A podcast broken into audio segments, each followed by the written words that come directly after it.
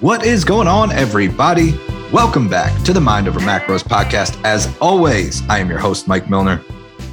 I had another amazing guest on the show today. And you know, I only bring on the best guests, and Aaron Straker is no different. He delivered a ton of knowledge, a ton of value to the show. I really like his approach. He talked a lot about making database decisions and objectivity in nutrition coaching and how to change your body. And it's not what you think. A lot of what we discussed was about changing your identity, changing your behaviors, and not being so focused on the outcome. And as you know, if you've been listening to the show for any length of time, that is very much in alignment with my philosophy. So I truly enjoyed this conversation. Aaron is an absolute beast, super smart. You guys are going to love it. If you happen to agree with me and you do enjoy the conversation between us, we would love to hear about it. It actually is super helpful to know who's listening, who enjoys the content. And the best way to let us know that is to post it to your stories on Instagram. So if you just take a screenshot of the episode, you post it to Instagram and you tag us both. You can tag me at coach_Mike_Milner, and you can tag Aaron at Aaron_Straker. That's AARON_STRAKER, and enjoy the episode. All right, guys, I am joined today by a very special guest. I have Aaron Straker joining me on the podcast today. First of all, welcome. Thanks for joining. Thanks for having me.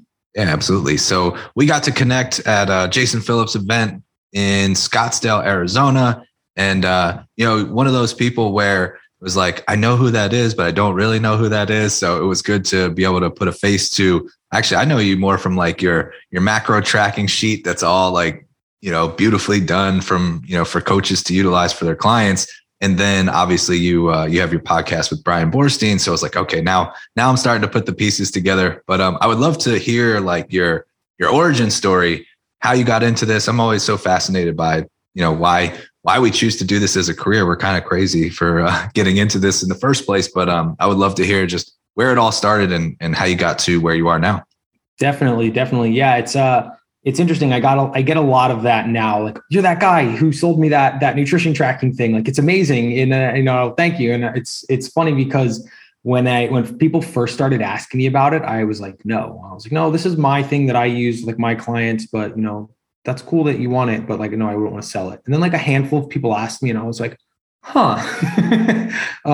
And kind of as my origin story we'll get into makes sense, because people are like, you're generally not good with like spreadsheets and trackers and stuff like that when you're in like, the fitness and nutrition industry and into like lifting weights and, eating healthy and stuff. They're not generally parallels that coexist.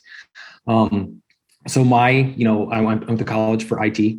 I graduated with a software degree, worked in software industry from like 2012 to 2019. And so my background's in software. I was a software engineer. I wrote code I worked at design agency out west in Southern California, and then moved into the startup world, wrote code there. But this whole time, like training and was like lifting weights was my passion. Like, I was introduced in high school, through playing football. I was kind of okay at playing football, but I was pretty damn good at lifting weights. And just loved it. And it was just like, it was a hobby. It was something that I was able to do to keep me active, that led me into CrossFit post-college. And I did that until, put myself in the dirt just from being dumb and young and stuff like that. And then eventually found my way back to just training to feel good. It was actually through an injury. I was one of those people that ruptured their Achilles doing box jumps and CrossFit. And all of a sudden I had 6 months of time to, time because I couldn't go to the gym and do stuff because I was in a cast. So that's when I really started learning about nutrition. And this was like 2013. And I read a couple books that were out at the time on like flexible dieting and it's like macros, and the first like Renaissance Periodization book, was coming out at that time. And I was all like, just holy shit, everything that I know to be true, from just like people, conversations at the gym, magazines and shit like that. And I was like, this is wrong. And I was like, wait, carbs aren't the devil. If I'm training 7 days a week and busting my ass and working out twice per day, like I shouldn't be avoiding carbohydrate, and I just had no idea. And it was like this whole new world opened up. And then I started changing things and I was like, oh, wow, I'm sleeping better. I have better energy. Like, it was a whole new world to me. And then that, just opened up just like this very big curiosity for me. I was like, well, what else do I know that, or what else do I know that I don't know type of deal? So I just started going down more rabbit holes, learning more. And then that led me to getting like my PN1, which is like the precision nutrition, like entry level certification. And then I actually had a great friend, right? Jen Ryan, who, you know, that was like my introduction into the nutrition coaching world. And I built her first website for Lifeline Performance and stuff like that, and helped her with like, you know, admin stuff. And it was through that that I really realized like how little else other people knew. And then in that world, there wasn't still like a lot of like male representation. I feel like in the nutrition coaching space, it was more like, you know, women and stuff that I would see. And I just saw like an angle. I was like, well, this is something that I'm beginning, like I've already been benefited massively from. Like maybe there's something else I can do here. And at the time, like I had realized like my means, my current career was like a means to an end. I was a senior software engineer doing well, but like, I realized like, I don't want to go into management. I don't want to be that guy who gets the call at 3 a.m. on the weekend. Like everything's broken, you know, open up your computer and go fix it. Like I was like, I'm not, you can pay me all the money in the world, I'm not going to fucking do that. So I realized like there was something else I needed to do. And then this was just like fun, you know, I felt really good doing it. And it was like, it didn't feel like work. It was just exploration. So just learning a lot more there.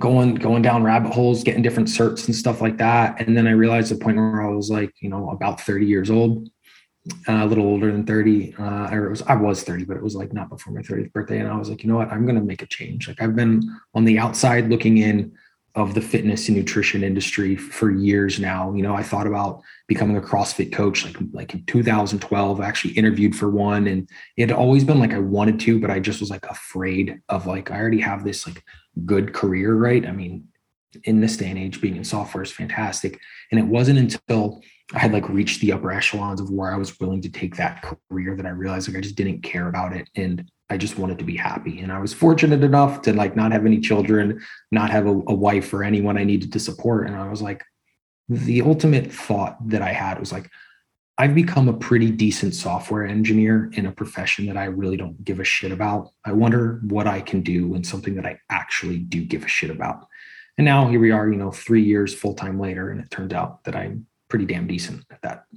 I love it, man. It's a powerful story. I think that a lot of us go through that where we've got the security blanket and we've got the steady income, the, you know, good job, all that. And it's just not fulfilling in the way that we want it to be. And we realize that there's something more, but it's a lot easier said than done to walk away from that, to, you know, pull the rug out from under yourself, to be like, you know what, I might not know like what my next paycheck is going to be. I might not know how many clients I'm going to have. And that's okay, because I'm still going to take that leap. Do you remember what like that turning point was for you where you're like, you know what, I don't need the security anymore. I'm just going to take the leap and see what happens.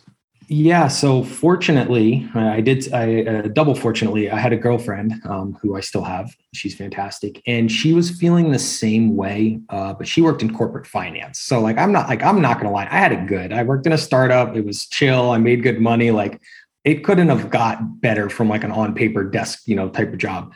She had a shitty job. She worked in corporate finance. Like that is like that's a hard, you know, place to be. And she was finding her own kind of realizations. She had gone down like the bikini competition path and learning more through that route and stuff. And kind of the same thing, we were both realizing like we don't need to be training like these crazy amounts. Like nutrition will move the needle so much more. So we were both finding the same kind of conclusions in like different parallels a little bit.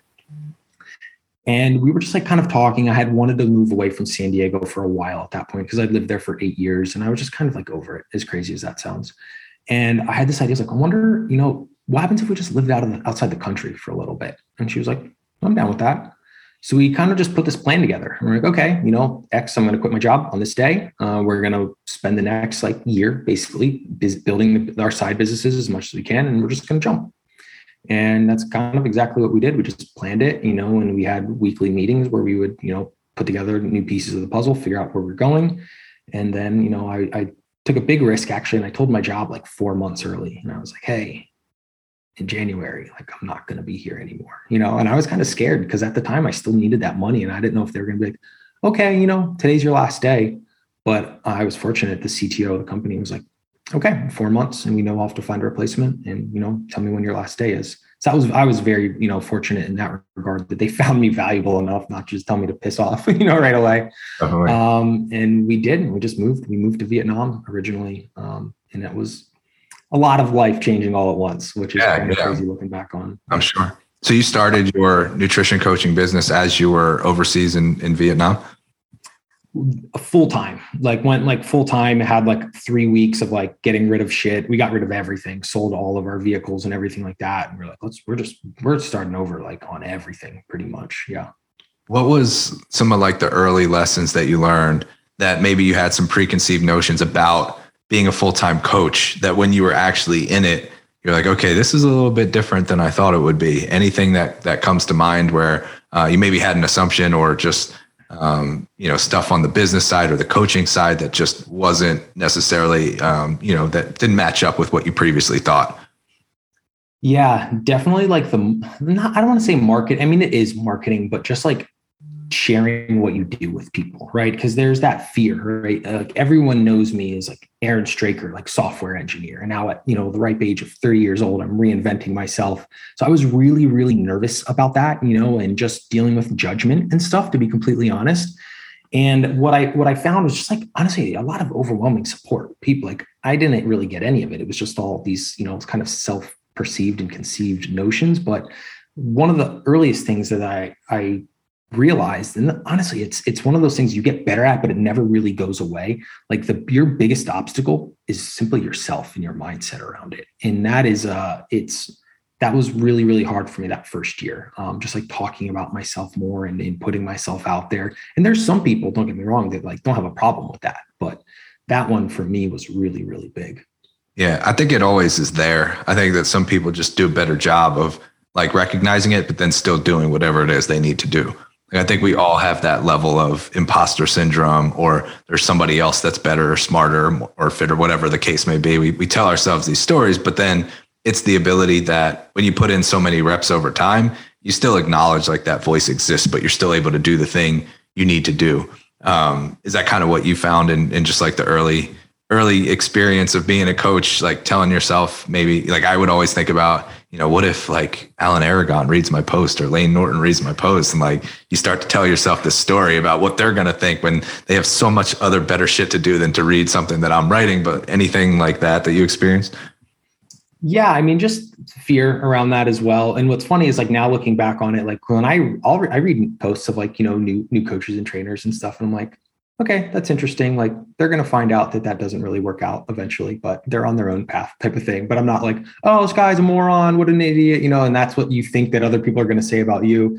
And don't get me wrong, some people will say that, but generally those are people you don't want to associate with anyway. But yeah, the people who like you look up to or whatever, like let's say they do come across your post, they're probably like, oh man, this person's trying. I can see that. They're, you know, just earlier on their journey. Eventually they're going to learn also. Yeah, totally. What do you think has been the carryover from your background in software engineer to being a nutrition coach now? Like has that carry? I mean, obviously you have the ability to do things that none of us can do, which I feel like coaches like can't design websites. We can't program, like, you know, we can't code, we can't put together spreadsheets that look like yours. Like where has been the carryover? It has been so. And I'll answer in two parts. I'll answer it one in coaching specifically, and then the other parts of running a business that aren't coaching, which are vast, right? So with coaching specifically, I've kind of found like a niche for, we use a lot of data to help us make decisions, right? Because especially in terms of like our body composition, the scale fluctuations, all these things, like our subjectivities and fears will run wild.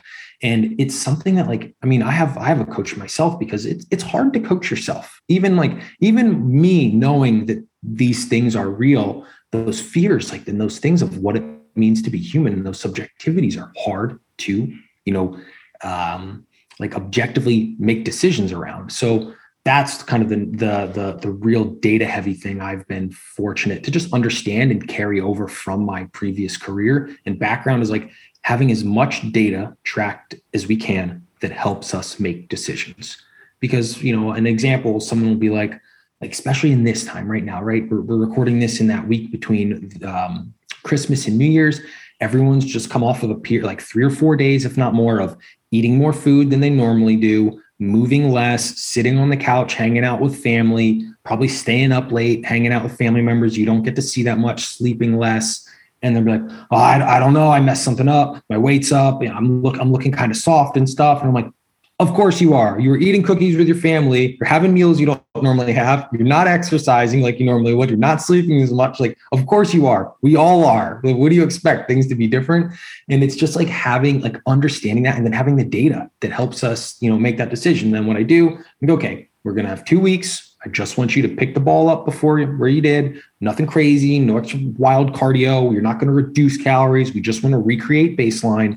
And then that 2 weeks, they're right back to where they were, you know, before Christmas. And then it's like the fears, you know, subside because you just help with it. And it's, so that was like the biggest part of helping me figure out where I am most effective as a coach with those information.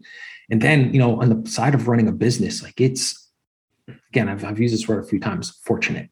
Right? Because what are these things that are often things you come across when you're starting a business? Okay, setting up a website, buying a domain, setting up like my emails exchange and connecting all those things. Like those things are, I know, like the back of my hand. Like I did that for, you know, a damn near decade. But for a new person starting a business, that's, I mean, you're like, whoa, what? It's a vast world of unknown answers. So that was really, really helpful.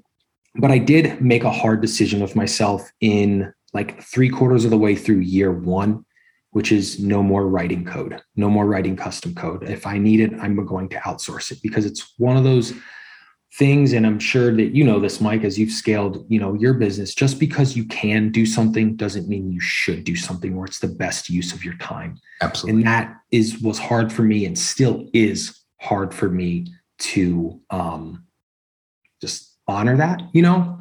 So I'd be like, oh, I could do this. But it might take me like 4 days. And now that, I mean, that's 4 days. That's my entire week. I got through my check-ins and now the rest of my week has just been writing this code that now works, but I've wasted, you know, damn near 4 working days on it, or I'm going to pay someone $300 to do it. And they're much more in line with, or it's still in tune with that coding and stuff like that. And they can get it done in an hour. And I'm like, okay, I'm going to do that now, you know, kind of learn those lumps. And then another, you know, really beneficial one for me is, believe it or not, I wasn't that great at spreadsheets starting out, but you know who was good at spreadsheets? My girlfriend, because she worked in Excel, you know, literally 40 hours per week. But then I realized something. Excel has a lot of the same functions that programming does. And overnight, my skills went from like a 3 to like a 12 because I could do all these fancy concepts that I already knew, but I just didn't realize that I could put them in like Google Sheets and stuff. So that's how I built the check-in system and like really, you know, I was able to kind of kick that up. So, you know, I've been fortunate that I had that background at writing code because it really, really helped with being a solopreneur and just when you don't have the capital to outsource a lot of things in the beginning, like so many of us don't. I was just had the hard technical skills to do a lot of that stuff myself. Yeah. Well, the other day I was able to put in a multiplication formula in Excel. So that was my accomplishment, which I was very proud of. So that tells you my skill set in Excel and being able to do all of that stuff. But I think to your point, like when you're first starting a business, you wear a lot of hats and you're kind of, you know, a solopreneur, one-man show for most of us anyway. And then as you scale, the question becomes who, not what. Like who needs to be doing this, not what needs to be done. It's who can I plug in? And I think that's, you know, where a lot of coaches find themselves getting burnt out when they try to, just like you said, just because you can do it doesn't mean you should do it. That's kind of like that next level when you reach that point of determining who should be doing this. And then I love what you said. I want to kind of circle back about the like data-driven decision-making. The fact that you have a coach, I have a coach, I'm a big believer in coaches needing coaches because of the fact that, you know, as humans, we are emotional beings who think. Like we are emotional first and then we try to apply logic after that. And it's very easy to be subjective with yourself. It's very easy to know logically, I know why the scale is up, but that doesn't stop my emotional response to it and being like, well, I'm the exception to the rule. Clearly this doesn't apply to me. So I'm going to go cut my calories and I'm going to do a bunch of cardio because I'm the unicorn here. Having a coach to be able to show you that objectivity, I think is invaluable. What are like the database decisions that you feel like are most important when you're working with a client, when you're trying to help somebody make more logical decisions and, stop getting caught up in this, subjective mindset trap of making the emotional decisions. Like the classic example is, well, the scale's up today, so like, fuck it, why bother? I'm not going to do anything. Or it's like, I got one flat tire, I'm going to slash the other three. What are some of the ways that you use the data? Like what data is important to you where you can make informed decisions and help somebody kind of overcome that mindset? Yeah. So one thing that I'm big on, and one of the things that you were just talking about that I think is brilliant is like you justify things to yourself because we think that we're different. And one of the first things I'll do with clients is, I want you to prove to me, because people, when you hop on a consult, you start with a new client and they're like, I eat healthy, but, and like you, I just, and I'm sure you know it too, like they're justifying it to themselves. So what I'm like, okay, prove it. Let's look at your food logs. Right. And I preach to all my clientele. I was like, I want 85 to 90% whole quality nutrient dense food sources. And then we reserve 10 to 15% for what I call flexible foods. And that can be more like IIFYM type stuff, maybe some candy, ice cream, whatever. I'm like, prove it to me. Very rarely can they actually prove it to me. It's generally more like a 60-40 or even like a 50-50 type thing. So what I really, because it requires, then you don't have to worry about like a belief or just trust me, I'm the coach type of thing. It's like, no, show me. And very rarely can they actually show me that they are eating an overwhelmingly, whole quality nutrient dense style diet. So that's like kind of one of them, because I know, right, when we grease that groove and an overwhelming majority of your diet becomes that, a lot of these like fluctuations and things like over time just work themselves out because you're putting in, more micronutrients into your body. You probably don't have as big of like nutrient deficiency gaps or anything like that anymore. And when you eat these types of foods with an overwhelming majority, the margin of error becomes smaller because these foods are just less calorically dense on a given spectrum than other types of foods, right?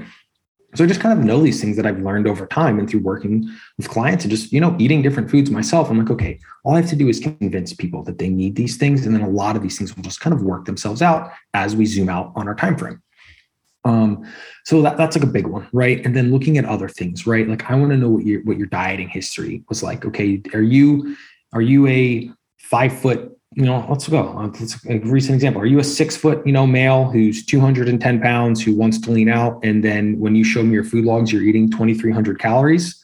That's a red flag to me. If you've been consistently eating that at those, at those numbers, and assuming everyone's training at least, 4 days per week being semi-active, massive red flags go off. That means, something in hormones isn't going to be great. We might have like hypogonadal style or levels of testosterone or something like that. Thyroid might be off, or we have like very, inaccurate reporting type of thing. So they're just like, I don't want to call them like silos, but like pillars that you begin to identify by working with a lot, especially the same style of client, to where you can be like, okay, 1 plus 1 is always 2. If this person, like 1 plus 1 is 4, like, I don't think so. There's something we're missing. There's either like a misreporting thing, a misunderstanding, or, very, very possible scenarios. Like something might be off with lab work. And that is why that, when you try and go through a calorie deficit, you just start dragging ass and it's not working. And you feel like you're banging your head against the wall.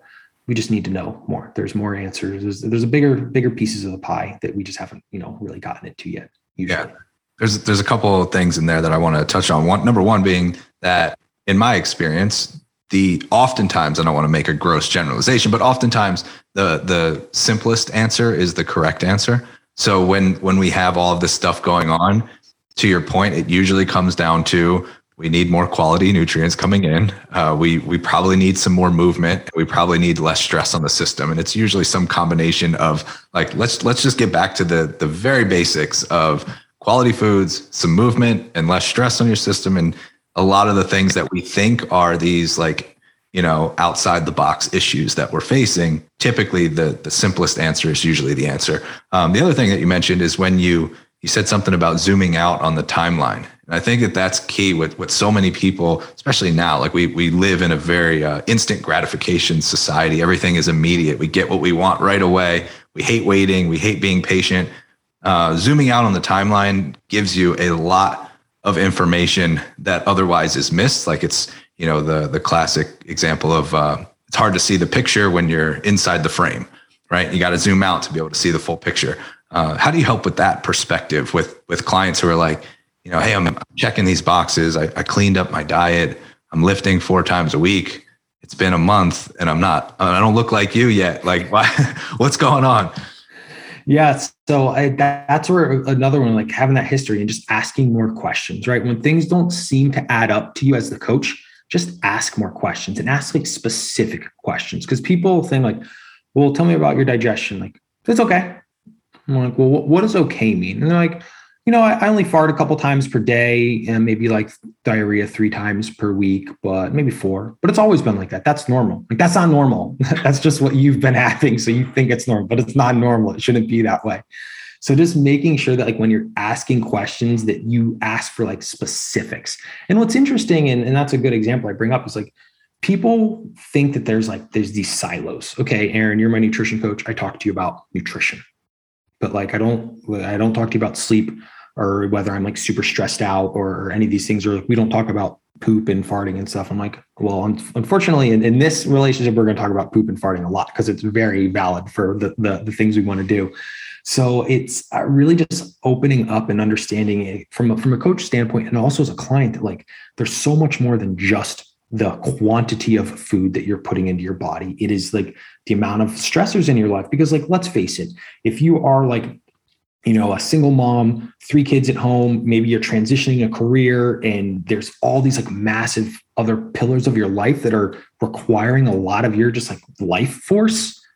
We probably don't need to be tracking macros. You know what I mean? Like I want to make it easy, like in that context, like let's make it easy for you. Let's just create a repeatable structure to make like this a beneficial thing and just not another stress kind of pile. And this is coming from someone like macros are my bread and butter. Like I pretty much won't take on clients that won't. But then again, if I like, you know, when someone comes to me in that scenario, I'm like, listen, I'm sorry, I'm not the best resource for you, but let me ask you a couple questions and then I can help find someone who would be a better resource for you type of deal.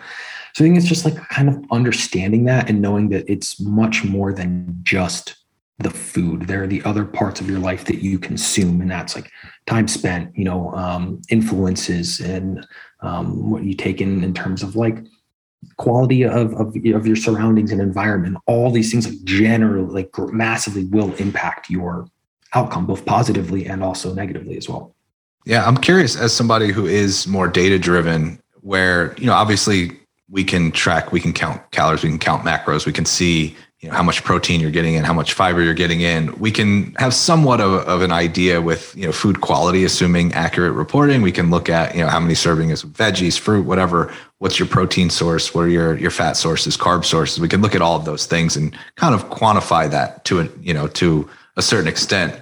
With the other subjective metrics that you look at, like stress is pretty subjective. Like how much stress are you on? To your point, somebody who's constantly under stress, and that's their norm. Like, oh, no, it's just, I'm good. Like I'm fine. Nothing out of the ordinary, but they might be in a high stress situation, lifestyle. How do you try to quantify some of those things that are more subjective? Like, you know, looking at things like stress or, it might be mood or digestion, you know, where you're just kind of relying on them to tell you and maybe put a number on it, but you don't really have, something that's like tangible as technical as like, I know how many calories you're eating. Yeah, that's a great question. So earlier this year, every about like January 1st, I like overhaul some methods of my coaching. And coincidentally, I'm going through it right now. But last year I started this thing where I wanted my clients to quantify objectively those, you know, biofeedback metrics, sleep, hunger, stress type of thing. And I found out that adding a number to it, it wasn't the most appropriate approach. Because what happens is you end up with a bunch of 7s and a 7 is like, you know, it's a 7, you know, and it's unhelpful. Right. So what I started doing is like, tell me about these things in detail. And then, you know, I have, weekly coaching sessions with like all of my clients where we hop on a call and I'm very, very upfront around like, no, in terms of digestion, if like, this is what they should look like, you know, your dues. If they're harder than that, if they're floating, I'm very, very specific so that, you know, people can identify with their bowel movements, like where they are in that spectrum, and then they'll kind of report to me. So that one, I kind of help there. For other things like stress, there are some like physical representations that will pop up, like people who will start waking up at like 2:33 in the morning, wide awake, right? That is an early cortisol spiking, response. That's something that I will ask about with sleep. Another one. So I've been this year, I really started going much harder on getting my clients to provide me lab work. And I mean, you can see the classic stress signals, right? So I mean, you'll have people who are inflamed, like a C-reactive protein will be pretty high. Their lipid profile will not look very good. What's another one? They'll get like a really high reverse T3 on their thyroid panel as well. So that helps like reinforce those suspicions for certain things. So that's been very, very beneficial as well. But even if you don't want to go down that route, or you're still learning that, as we all are, like this waking up in the middle of the night and being like wide awake, that is like a classic stress response type of thing, or like anxiety induced. So that is one. The desire to like train, when that drops off to another one. So that might be a classic case where like, from approaching from a more physical training standpoint, a deload might be fantastic. That is one that I personally will know influences me heavily. Like when I am in like a training slump and I just don't like, I'm just not that excited to go to the gym. And like, don't get me wrong, I love going to the gym. I know that my stress is high because it's like that. Something that I love to do is just now, like, it's just like the light is like dimmed on it. I was like, I'm only going because I know I should be. And it's part of my life. I'm not going because I actually want to. That's another way where like your motivation, that's kind of a long-winded way to get back to motivation, is a little bit lower. So waking up in the middle of the night, I would say, is a big one. Motivation for doing those sorts of things, like training, is another big one. And then even maybe like recovery capacity diminishing as well. And that will kind of go with the deload as well. Okay. And so, and when you're looking at some of those symptoms and having them identify which apply, which don't apply, and then do you have a way of kind of quantifying that in your tracking sheet when you're looking at client data? Are you looking at all of those things combined and like charting that, graphing? Like what's your process in terms of using that to make informed decisions about where they should go? Do you find that most of your clients are coming to you kind of like undercovered, overstressed, and need more of a kind of reverse diet period? Or do you feel like it's kind of across the board where you're getting people? I know you work mostly with men. That it's, like I'm just trying to see if maybe there's any specific trends that kind of stick out with your clients that you notice that maybe are kind of happening more often than not with clients that you're working with. Yes, there are some trends. So one thing I will do is I ask every single week in their check-in questionnaire, I ask about biofeedback stuff. I also know that, depending on the phase of our nutrition periodization that we are currently in, the propensity for stress to be more manifest more in your life is going to be much higher when you're in like a calorie deficit, or we're in like a recovery diet or something like that, where we have just come through like an intentionally stressful period of your life of like eating for fat loss, right? Let's be completely honest. Dieting is stressful. So when we are in a calorie deficit phase with a client, like I'm going to be asking much more and paying much closer attention than that, and asking much more about the sleep, as opposed to like, let's say we're, in a gaining phase, or like the tail end of like, a pushing for, maintenance calories really high. We have our two primary recovery pathways, sleep and calories. When your calories at like 110%, 105%, like that will carry a lot of that weight. So if you maybe have a week of bad sleep or whatever, you might not really notice it. But if you're, 12 weeks into a calorie deficit and you're now at like a 22%, deficit, underestimated maintenance, and you have like a week of bad sleep, hunger is going to spike, right? Your moodiness is going to spike. And I'm just very upfront and vocal about these things, so that when clients do experience it, they might just not be like, well, why is my, significant other, kids like pissing me off so much this week? I'm like, well, what up, dude? We're dieting, right? Big stressor. It's been 12 weeks. Another big stressor. You slept like shit all week. Big stressor, because you slept like shit all week and your secondary recovery pathway is now diminished. Your hunger is going to go up. So you're going to be a little bit more moody. And then maybe it was just like a one thing. And it's like a domino. If without the five of these dominoes, your kid, doing whatever wouldn't have bothered you at all. But because all of these other five things already happened, you like, it affects you so much more. So I'm just vocal about these things so that when clients do run into them, hopefully they remember the conversation that we had and can kind of identify and be like, hey, that thing you said would happen when we're 12 weeks dieting like happened. And I was able to identify and just like, oh, I'm just pissy because of all these things. And I'm able to like, you know, talk myself down and, instead of just like letting emotions kind of spiral from that. Yeah. And I think that presents an interesting example with the time of year, right? We're about to hit January 1st. And typically most people are going to do more than they should do, right? Like that's the standard New Year's resolution. It's like, all right, I'm not happy with how I look. I want to make a change. I'm not going to make a small change. I'm going to make all the change at once. I'm going to start lifting probably 6 days a week. I'm going to throw some extra cardio in. I'm going to start dieting. I'm going to focus on, you know, I'm going to maybe fast. I'm going to get my steps in. I'm going to take these supplements, right? And the more, you know, as somebody that's data driven, like the more that we add to the plan that needs to go right for the plan to be effective, the lower the probability of success. Like if we need 10 things to all happen for the plan to be executed, we're setting ourselves up for failure. How do you help with that mindset, especially with maybe clients now who are like, all right, like I'm ready to put my foot on the gas. Like it's New Year's, let's do this time of year, you know, coming off the holidays, there's probably that extra motivation. Like you said, waking up, feeling a little bit softer, feeling like, all right, the scale's up, like, let's go beast mode. Like, how do you have that work through that mindset? And even if it's not a client, just somebody who's like, I'm ready to make this massive change all at once. Yeah. I'll answer that in two parts. Cause I do have clients who we planned that like 10, 12 weeks ago. So they're eating a shit ton of food right now, recovering like crazy and, you know, building a lot of leverage so that when we do start in the first week of January, like we're starting from like the best position we possibly can. And then we're taking advantage of that, like January 1st, you know, motivation, but they've been eating like, you know, very well fed for months in advance and all this stuff. So those people are in a fantastic position to start because we talked about it in October. For the majority of people, like one thing that I'm beginning to feel much, much more like convicted in talking about is like just approaching this from like a health and longevity standpoint, because people set their horizons like way up. You know what I mean? It's January 1st. I have all this motivation. I'm going to charge this hill in front of me at 1,000,000 miles per hour. Whereas I'm just like, hey, let's just put it up like 1 degree north of where you are now. Like, let's just get the ball rolling. Let's not kick the ball as hard as we freaking can. Like, let's just get it momentum and rolling, because you can then stack things on. Like once, you know, eating 3 meals per day is pretty easy for you. Okay, cool. Let's maybe start incorporating like a snack and a protein shake, like post-workout, just to get you a little bit more, you know, quality food type thing. Hey, instead of drinking like Wednesday, Thursday, Friday, Saturday, maybe let's start drinking Friday, Saturday, right? And just like reducing these things like slowly, because when you change too much, it's like a shock to who you are as a person often. And then you have that resistance to it.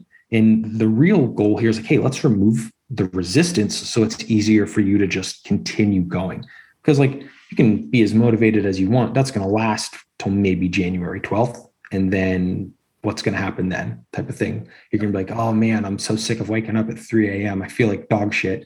Because you realize you're still going to bed at midnight, waking up at 3 a.m. You're sleeping 3 hours per night. Of course you feel like dog shit. You know what I mean? So just what are things that are going to be more sustainable that you can practice like every day for a year that seems, I don't want to say effortless, but a much less daunting investment than trying to radically change your life overnight.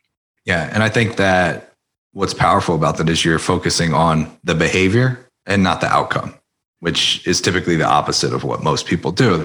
All right, I want to lose 20 pounds this year. I want to build 10 pounds of muscle. I want this end goal. I want this outcome. And they don't focus on the behaviors that will influence the outcome. They just focus on the finish line. And that can feel like when you have an off day, when life gets in the way and you see how far away that outcome is, you get discouraged and you're like, shit, that's really far away. I'm just going to go out and drink with my buddies instead. Like I'm just going to say, screw it. Versus I have these behaviors like you talked about. All right, we got the 3 meals. We included the post-workout shake and the snack. We're improving food quality. I'm getting my workouts in. Like these are the behaviors that will influence the outcome, but we're focusing here. We're focusing on the process. We're not always just looking at the finish line and like how far away that is, but more so like, can I actually continue with these behaviors? And then you start to identify some wins within that. Like, man, I killed that workout. I'm getting stronger. I'm noticing that I recover more effectively. I'm sleeping better. all of these things, like you said, that provides momentum that ultimately gets them to sustain the progress. And I think that that's where, it's just like a mindset shift. Have you ever, I think that there's like this interesting balance between getting somebody to understand that like doing more isn't always better. We sometimes have like the New Year's example. Sometimes we have to just dial it back. Like you said, just that 1 degree up from where you are now. But then there's the other side of it, which is you say you want this thing, but like your actions are telling a very different story. You know, somebody who's like, I really want to be fit. I really want to be healthy. None of their actions align with that. How do you kind of walk that tightrope? So now it's easier because I know what the answer is, right? But earlier in my coaching career, like I mean, like so many other things, you don't know what you don't yet know. And where I feel most strongly now is like, you don't get like the massive, like, you know, fat loss and the lean, you know, what's the word I'm looking for? Like lifestyle lean type. Like you don't get that without the health side as well, at least long-term. And this is something that I would learn is I would have like, you know, in, you know, years prior, I'd have like clients who we would get them in like great shape, you know, and we were like, okay, fantastic. This is awesome. Like you did a great job. And then like 6 months later, they would hit me up and like, I fucked up and I'm up like 25 pounds again. I'm like, whoa, how? But I realized like we were focused on the goal and not becoming a new person that lives a different lifestyle. Then that's like when you can reach the goal by just like putting blinders on and being like, I'm quitting alcohol for 6 months because I need abs, not because you want to quit drinking or something like that. But then once you reach that goal and return to those habits, like you're going to become the person that you were prior over time again. So I really started really just dialing in on like changing who you are, because, you know, 200-pound version of you and 170-pound version of you, you do different things. And that's why you have those different outcomes. Like the 170-pound version of you doesn't hate eating vegetables anymore, maybe, you know, or you've convinced yourself that you like them. Psychology goes a long way, easy enough, right? You enjoy sleeping or things like that. Like maybe you do different things. Like instead of having wine with your friends every time you get together, you like go to the park and just go for a walk and talk. Like little adjustments like this can make dramatic effects compounded over time.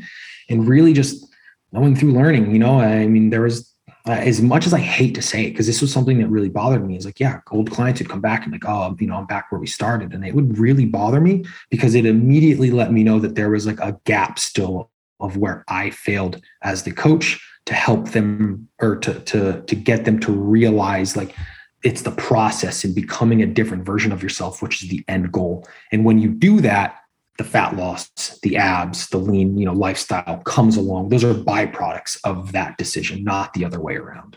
Yeah, completely agree. I think that that's something that we all kind of learn through our own experience. I was definitely a product of that, where I was the blinders on. I'm just going to get lean at all. It doesn't matter what it takes. I'm going to do it. And then it didn't last because it wasn't sustainable. Nothing about me had changed other than I could suck it up for a short period of time to get there. Still wasn't happy, still wasn't fulfilled. It still was like, is that it? Well, maybe I should move the goalpost back and try to take it to the next level. And eventually I got that point of just, it wasn't sustainable at all. And it's like the pendulum effect, the further you swing it in one direction, the further it swings in the other. So as we all go through these learning experiences, what's some advice that you would give to like a new coach that's just starting out in the space? Who's like, you know, I'm ready to pay it forward. I want to help people, getting into nutrition coaching. What's some like early wisdom that you wish you had when you first got started? Yeah. Your entry level certifications are not going to give you all the tools you need for the real world. Unfortunately, that's the first one. So always continue searching, you know, for education from different sources. This is what I like to recommend. And then when you get information sources from like 4 different companies, people type of thing, there's going to be baselines they all agree on. And you're like, okay, all 4 said this. I'm going to put that in my box as something that I hold true. And then where people disagree, just keep your eyes open a little bit. And then you're going to formulate some of the things that maybe make sense in certain contexts, but not others. So I would generally recommend that. Experiment on yourself. Like that was something when you don't have clients, you are your own client.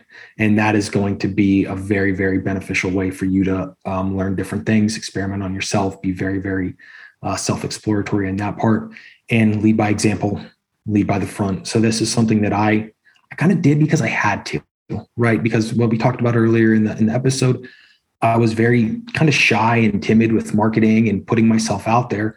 So that was a way that I was really able to get attention, was like, people were like, Aaron's in pretty good shape. He probably knows what he's talking about. And that was like a saving grace for me when I was still working on other parts of being confident. And now it's become like a kind of a cornerstone of what I do. I'm like, I lead by example. And the reason I know that this works is because I do this and I practice these things religiously. So I'm very, very convicted in their outcomes. So, and I don't, I lead by example. I don't have clients do anything that I've never done myself. And that's been very beneficial for me. And that is where I feel very strongly with, when you are new and getting started. Yeah. Yeah. Love that. And then one thing that I agree with all those, the one thing I would add in addition is getting a coach and investing in coaching. I've learned so much from different coaches that I've had. I feel like each experience that I've had with a coach has taught me as much, if not more, than the dozens of certifications that I've accumulated over the years. That experience and seeing how they communicate, what questions they ask, how they handled certain situations, that experience has been, super helpful for me. 100%. Like you have to, if you're a coach and you want people to hire you, but you don't hire people to coach you, there's a bit of, there's a certain word, hypocritism. I don't know. I went very well through this whole podcast with words and then I bombed this one. But yeah, I have a nutrition coach.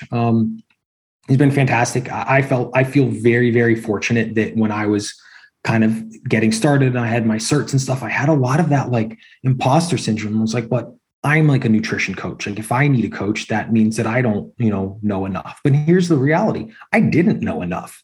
And if I never would have hired that first coach, like my business would not be anywhere near where it is today, because he took me through a whole new world. Like I didn't know anything, like ordering lab work. He was asking me for labs and talking about thyroid and blood glucose and all this shit. And I was like, what the hell is this? Like, where are the macros, type of deal. And it literally catapulted my physique, what I understood about my own physiology, my coaching. And it's just like, get help, and then it's also putting yourself in a network of people who know more than you. And then through just, human nature of wanting to be better and stuff like that. When you're in a new room and everyone else knows more than you, like that will light a fire under your ass, and it will help you. Totally. So last question, as we start to wrap up here, I'm curious, as somebody like yourself who does stay, what I would consider pretty shredded year round, for what I can see anyway. I don't know, if you take time where you're a little bit more flexible, but I'm curious just like what the overall approach is for you. What does your nutrition look like? Training? What's kind of your approach right now? Yeah. So from a training standpoint, I only train for hypertrophy. I've gone through powerlifting and Olympic weightlifting and CrossFit and stuff like that. But like at the point, like I just like lifting weights, and kind of being jacked, I suppose. So generally hypertrophy training. And then with my nutrition, I count my macros year round. And when people ask me this, I'm like, well, I still have goals. I think there's going to be a point in my life when I don't have any more like physique related goals or whatever, and I won't count macros. And I'm like, hey, I'm just gonna, if as I age, if I can stay at this body composition approximately and at this body weight, I'm happy. And that's called autoregulation. And if you just want to stay right where you are right now, assuming that you're not like incredibly shredded, I don't think you have to track. You should be able to just stay where you are through autoregulation and just repeating your habits. But I still have goals. So of course I'm going to track and want to continue to learn and stuff. So my nutrition, I go higher carbohydrate, lower fat. What's interestingly is we have my lab work. I do better on higher carbs. When I was following a higher fat diet, my blood work, my lipids were notably worse. And my, what else? There's one other one that was notably worse. I can't remember. Oh, my glucose, my HbA1c and fasting glucose were notably worse on a higher fat diet. So just interesting, right? We're all going to be a little bit different. And the more data you have, the more informed decisions you can be. So I do that. I like having, higher I like eating more on training days, less on rest days, because I'm really just not nearly as hungry. And it's for me, and this is like a cornerstone of my coaching, I push for high maintenance calories. It allows us to, one, run less risk of more severe levels of metabolic adaptation and, endocrine downregulation when we diet. And two, it just gives you leverage and you can eat more food so that at times when you are on like vacation or, Christmas or something like that, you don't have to worry about, oh, I came out of Christmas 5 pounds heavier, because when you're maintaining your body weight, at like a 17x multiplier. And then I normally eat 5 meals per day. On Christmas, I just went down to 3, and I probably ate less on Christmas than I do on my normal days. So you don't have to worry about those things. So I push for really high maintenance calories. The one sole downside of that is it costs more to feed yourself, but it's easier to diet from, and then you don't have to worry about rebounding and stuff nearly as much. I am very, very focused on health and stuff like that. I eat a very, very high quality diet. And then I would say like my guilty pleasures are dark chocolate. That I gave up drinking like last year as a year-long goal. And then when the goal was up, I decided, and I was like, I kind of don't want it anymore anyway. So as I don't know, my life just changes as I get more deeper into the nutrition rabbit holes and discover who I'm becoming more as a person. I'm a little bit older too. I'll be 34 in March. So if you're like 23, just know Aaron at 23 was a freaking booze hound still for a very long time. So everyone finds their kind of stride at different points when your priorities change. But yeah, I train really, really hard. I just enjoy it. And I eat really quality foods because I want to be able, if I'm being completely honest, Mike, I want to be able to live like how I am now when I'm like 48. 49. And that's like my goal now. I have a couple of years where I'm like, hey, if I can still sneak out some gains here and there, bring up my legs a little bit, like I'll be happy. But I really want to, like, that's my new long-term goal. Like, how long can I hold on to this? If I just continue practicing my habits, put my health at like the forefront of my decision-making, like, can I look like this in 15 years type of thing? So we will find out. And hopefully I learn more, as time goes on, and it'll help me with that a little bit more as well. Yeah, we're very much in alignment there. I want to stay fit, lean, healthy for as long as I possibly can. I always know it's because I'm a little bit older than you. You said older at 34. I consider that to be young, but it's all good. It's all relative. But I always look at, when I see people in the gym who are 50 and they're still looking lean and jacked, and I'm like, that's goals right there. That's what I want, to be able to stay fit, to be able to stay healthy. Same exact mindset. Like, how long can I hold on to this? And want to be able to just age well and stay active. I enjoy, being able to do things. Like, just if I had to run outside and run a couple miles, I can do that. If I wanted to go and, lift some heavy shit, I can do that. I want to be able to hold on to that. If I want to go play some basketball, I can do that, at any time. So that's the stuff that's really important to me. So we're very much on the same page there. Where can everybody connect with you if they want to stay up to date on everything that you've got going on? Where do you hang out online? Where can they stay dialed into everything that you've got going on? Yeah, so most what I update most often is Instagram. So you can find me there. That's Aaron _Straker STRAKER. You can also find more about me and what I do on my website, and that's StrakerNutritionCo.com. I also co-host a weekly podcast with our friend Brian that is called Eat, Train, Prosper. And that is probably the 3 I would say most active on for sure. Perfect. Well, I'll post all of that in the show notes. I appreciate the conversation. Great being able to connect with you again. And we'll talk soon. And if we don't talk before the New Year's, have a happy New Year. Thank you, Mike. I appreciate that. You as well.